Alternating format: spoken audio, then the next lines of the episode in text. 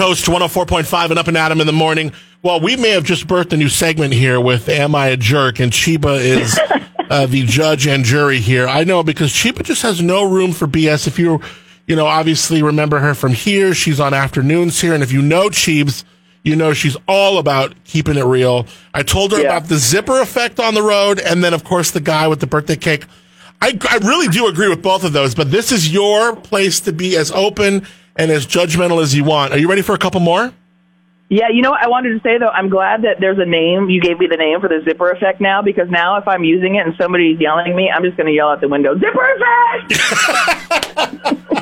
I love it. Now, if you weren't listening a few minutes ago, we were talking about this this drama I had on Broad and Orchid yesterday. They closed a lane of of the road, and you know, like when they close a lane and they merge two into one, some people just get in that lane and are like sheeple for a mile. And it's like, no, I mean, we need to keep traffic moving. So the zipper effect has been proven to work where, you know, both lanes should be slow and steady all the way through. Then at the very last minute, you merge. That's why they do it. Boom, That's boom, why boom, they boom, set boom. it up like Yeah. that.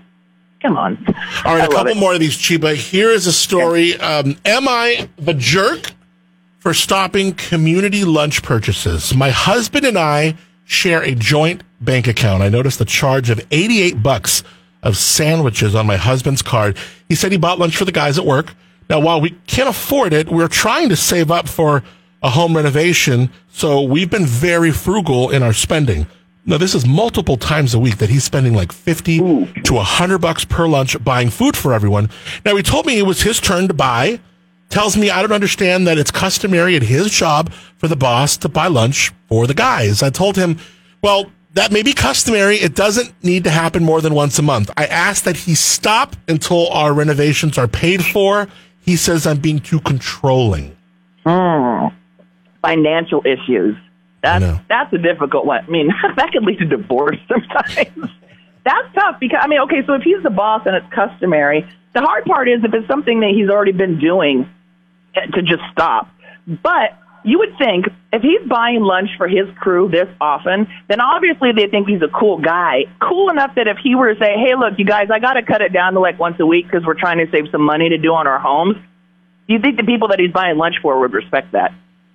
I almost wonder if there's a deeper aspect of this, at least to the husband, where he's like, look, I mean, if I'm a, a boss of people and I'm, you know, making this money, I'm working hard and I'm buying lunch for people, like, I, I want to spend the money that my hard work earns to buy lunch for my boys, you know? I mean, Yeah. and, but again, I get it. You know, you share an account, that money, that's Yeah. got to be the family's money. But when do you get to stop? When, when do you cross that line of like, okay, I make, you know, let's say he makes, you know, 80,000 bucks a year and I want to spend, you know, a hundred bucks a, week on, I don't know. I mean, I guess I, it, You know this is what? a tough one for me. You know what the key word is? Compromise. Hmm. Yeah. They just have to, the wife and him just have to come up with a, okay, how many times can I do this a month that's between yours and mine? That's really You just have to compromise. You just have to have a conversation. And yeah, how much do you want me to spend? Do you want me to spend a hundred? I've been spending five. Let's meet in the middle somewhere. You know? I love it. Cheeba, are you, are you wearing a, are you wearing a black robe? Are you wearing a black robe right now? This is amazing. You're like Judge I Judy. should. Every time we do this segment, we need to wear a black robe. Okay, here's the last All one I have for you gonna find me today. And don't get sick of this because I, I think I want to do more of these with you.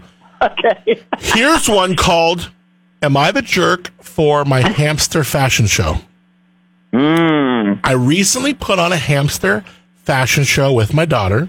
We dressed up. Fabulous. I know, way. doesn't it? We dressed up go. our family hamster in some doll clothes.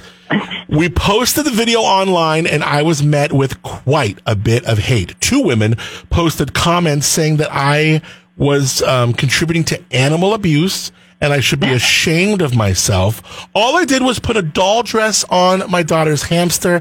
The hamster was fine, not in distress. One of the women posted that hamster can't consent to wearing that dress. You need to take Oh, it off because it's animal abuse. My daughter saw the comments, started to cry. Was I a jerk to put a dress on our family hamster? Is that considered animal abuse, Cheeba? No. I put clothes on my dogs just to take pictures. And you know what? It's like, is the hamster running around in it all the time? Is it cutting off its circulation? Is it embedding its fur? No, it was probably on for five or ten minutes. And I love that that she's like, that hamster couldn't consent. Really? Did your eight month old consent to that stupid bow you taped to its hair? I don't think so, Karen. I love it. Like, don't give me that crap. Right.